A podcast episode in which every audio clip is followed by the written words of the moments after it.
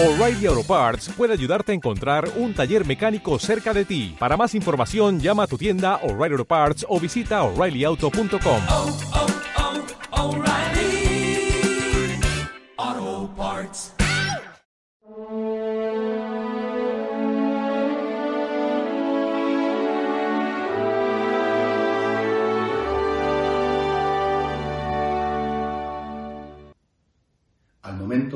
aquel hombre quedó sano.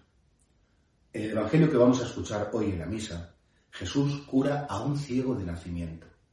Cosa muy impresionante, un hombre que nunca había podido ver, pero su encuentro con Jesús, la fe en el poder de Jesús, hace que recupere la visión. La ceguera, en este caso, era una enfermedad física.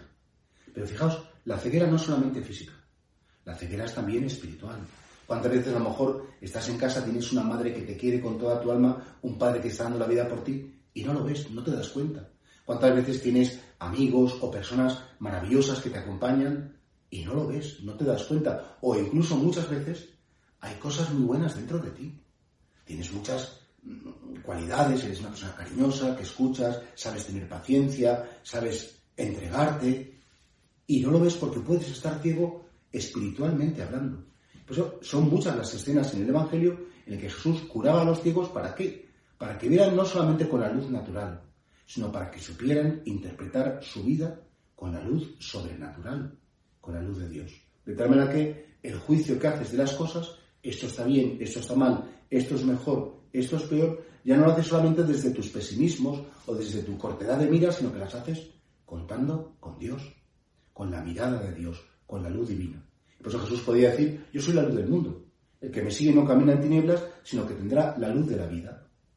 No la luz natural, no la luz biológica, no la luz del sol o de la bombilla, la luz de la vida. ¿Qué significa la luz de la vida? Significa el sentido de la vida, el valor de la vida, la cara bonita de la vida. Como muchas veces en el sufrimiento, en la dificultad, en los momentos peores, es cuando se da la máxima belleza de la vida. Y por eso nosotros a veces, claro que sí, Señor, estamos ciegos. Estamos ciegos para ver tantas cosas por las que tendríamos que dar gracias. Estamos ciegos, Señor, para, para estar a todas horas como deseando más, quejándonos por nuestras tinieblas, quejándonos por las cosas que nos faltan, olvidándonos de todo aquello que nos ha sido dado o que hemos disfrutado en algún momento de nuestra vida.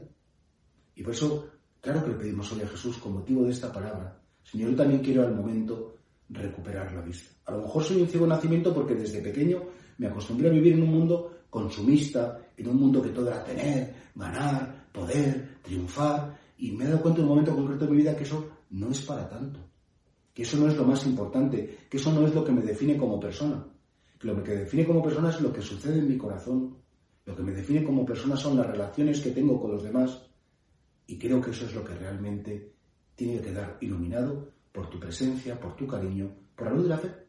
Y por tanto, sí, Señor, tal vez yo me puedo identificar hoy con este ciego de nacimiento, porque he vivido en queja, porque he vivido en victimismo y no he sabido ver con la fe tantas cosas, tantas personas, tantas situaciones maravillosas que tú me has regalado.